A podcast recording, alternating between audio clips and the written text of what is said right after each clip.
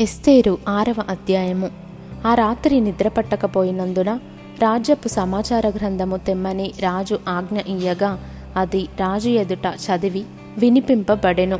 ద్వారపాలకులైన బిక్తాను తెరెషు అను రాజు యొక్క ఇద్దరు నపుంసకులు రాజైన అహశ్వేరోషును చంప యత్నించిన సంగతి మొర్దెకై తెలిపినట్టు అందులో వ్రాయబడి ఉండెను.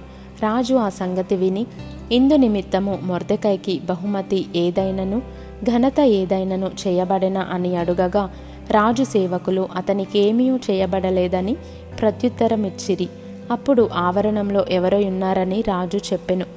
అప్పటికి హామాను తాను చేయించిన ఉరికొయ్య మీద మొర్దెకాయని ఉరితీయింప సెలవిమ్మని రాజుతో మనవి చేయుటకై రాజనగరి యొక్క ఆవరణంలోనికి వచ్చి ఉండెను రాజసేవకులు ఏలినవాడ చిత్తగించుము.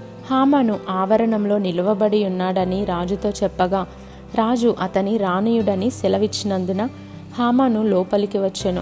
రాజు ఘనపర్చ నపేక్షించువానికి ఏమి చేయవలెనని రాజు అతని నడుగగా హామాను నన్నుగాక మరి ఎవరిని రాజు ఘనపర్చ నపేక్షించునని? తనలో తాననుకొని రాజుతో ఇట్లనెను. రాజు గణపర్చ నపేక్షించువానికి చేయతగినదేమనగా రాజు ధరించుకొను రాజవస్త్రములను రాజు ఎక్కు గుర్రమును రాజు తన తల మీద ఉంచుకొను రాజకిరీటమును ఒకడు తీసుకొని రాగా ఘనులైన రాజు యొక్క అధిపతులలో ఒకడు ఆ వస్త్రములను ఆ గుర్రమును పట్టుకొని రాజు ఘనపరచనపేక్షించువానికి ఆ వస్త్రములను ధరింపజేసి ఆ గుర్రము మీద అతనిని ఎక్కించి రాజవీధిలో అతని నడిపించుచు రాజు గణపరచనపేక్షించువానికి ఈ ప్రకారముగా చేయతగునని అతని ముందర చాటింపవలెను. అందుకు రాజు నీవు చెప్పిన ప్రకారమే శీఘ్రముగా ఆ వస్త్రములను ఆ గుర్రమును తీసుకొని రాజు గుమ్మమునొద్ద కూర్చుని ఉన్న యూదుడైన మొర్దెకైకి అలాగుననే చేయుము.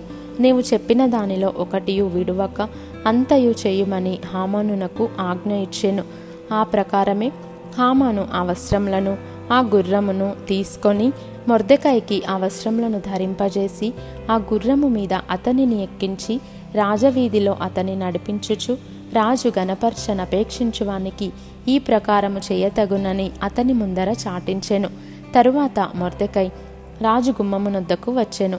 అయితే హామాను తల కప్పుకొని దుఃఖించుచు తన ఇంటికి త్వరగా వెళ్ళిపోయెను.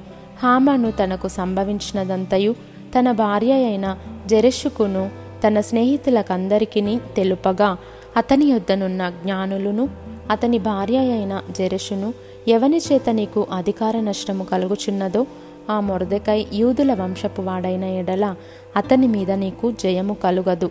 అతని చేత అవశ్యముగా చెడిపోదువని అతనితో అనిరి. వారు ఇంకా మాటలాడుచుండగా రాజు యొక్క నపుంసకులు వచ్చి ఎస్తేరు చేయించిన విందునకు రమ్మని హామానును త్వరపెట్టిరి.